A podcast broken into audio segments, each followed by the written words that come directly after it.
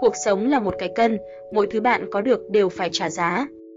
Suy nghĩ quyết định hành động, hành động quyết định cuộc sống.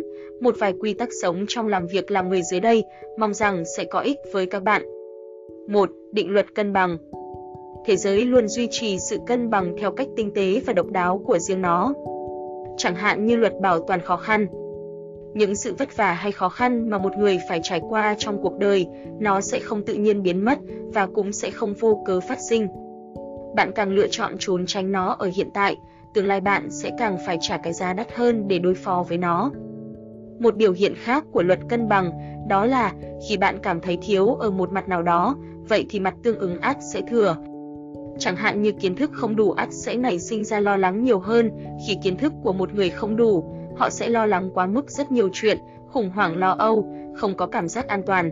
Cũng giống như một dịch giả từng nói, vấn đề của bạn nằm ở chỗ bạn lo nghĩ quá nhiều và đọc sách quá ít. Một ví dụ khác, trí thông minh không đủ ắt sẽ nảy sinh ra sự hoài nghi, khi nhận thức của bạn không đủ tầm, bạn sẽ bán tín với nghi với những điều mới mẻ, với những thứ mình chưa thấy bao giờ. Bạn sẽ luôn ở trong trạng thái phân vân, lưỡng lự, không dám bước về phía trước.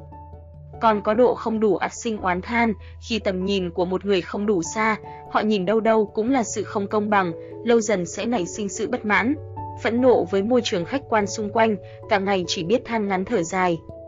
Cuộc sống chính là một cán cân, mỗi một thứ mà bạn sở hữu, bạn đều phải trả một cái giá cho nó. 2. Luật tương xứng Mỗi một người đều chỉ có thể có được thứ phù hợp, tương xứng với mình, một khi những thứ mình sở hữu vượt quá khả năng của mình, kết quả chỉ có thể là rước họa vào thân. Chẳng hạn, danh tiếng đừng vang hơn tài hoa, tiền bạc đừng nhiều hơn công đức, địa vị đừng lớn hơn cống hiến, chức vụ đừng vượt quá năng lực. Kinh dịch nói, đức bất phối vị, tất hữu miệt ương. Ý muốn nói, đức mà không xứng với tài, ắt sẽ xảy ra tai ương.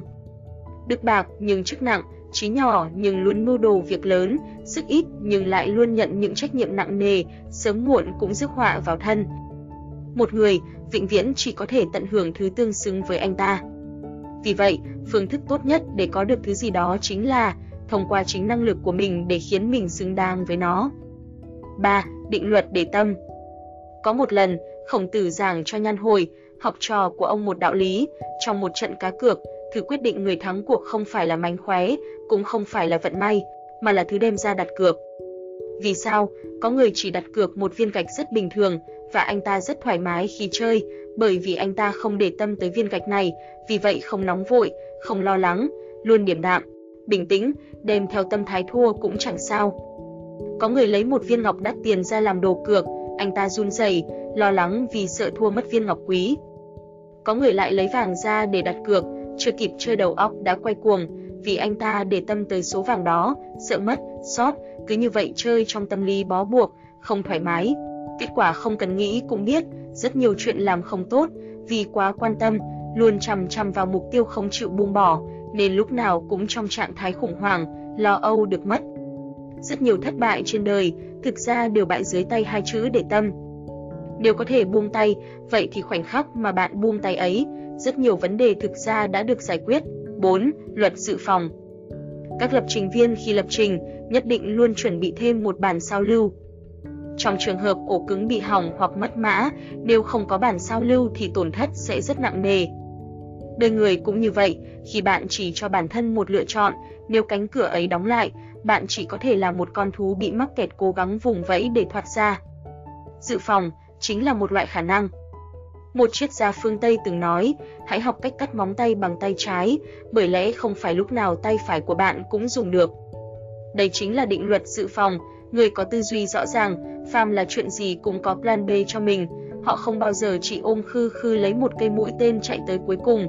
Con người ta ai chẳng muốn năm tháng êm đềm, nhưng hiện thực cuộc sống lại luôn là sóng vỗ xô bồ, điều đáng sợ nhất chính là khi biến cố đột ngột ập đến, đến đường lui bạn cũng không có chuẩn bị thêm cho mình một phần dự phòng, chính là cho bản thân thêm một khả năng.